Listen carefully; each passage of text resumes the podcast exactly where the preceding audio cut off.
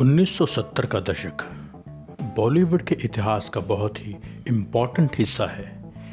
ये वो समय था जब मल्टी स्टारड फ़िल्मों का ट्रेंड बॉलीवुड में चल निकला था।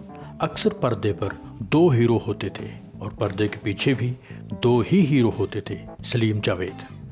बॉलीवुड की बेहतरीन लेखक जोड़ी।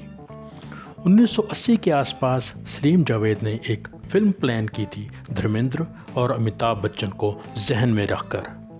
उन्हीं दिनों सलीम जावेद ने मिस्टर इंडिया की कहानी लिखी थी अमिताभ के लिए।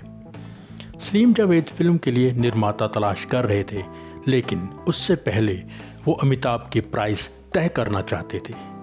इसी सिलसिले में वो अमिताभ से मिलने गए, लेकिन अमिताभ के भाई अजिताभ ने उनसे बात की और जो प्राइस मांगी वो बहुत ज़्यादा थी।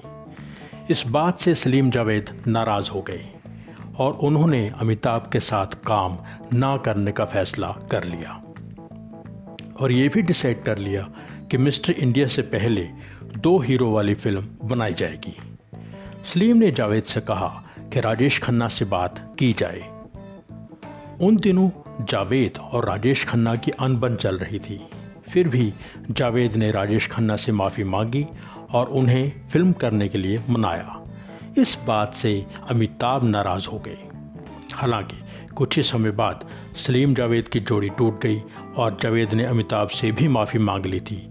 खैर, धर्मेंद्र और अमिताभ के लिए लिखी फ़िल्म में राजेश खन्ना और ऋषि कपूर ने काम किया। ये फ़िल्म थी ज़माना, जो 1985 में रिलीज़ हुई।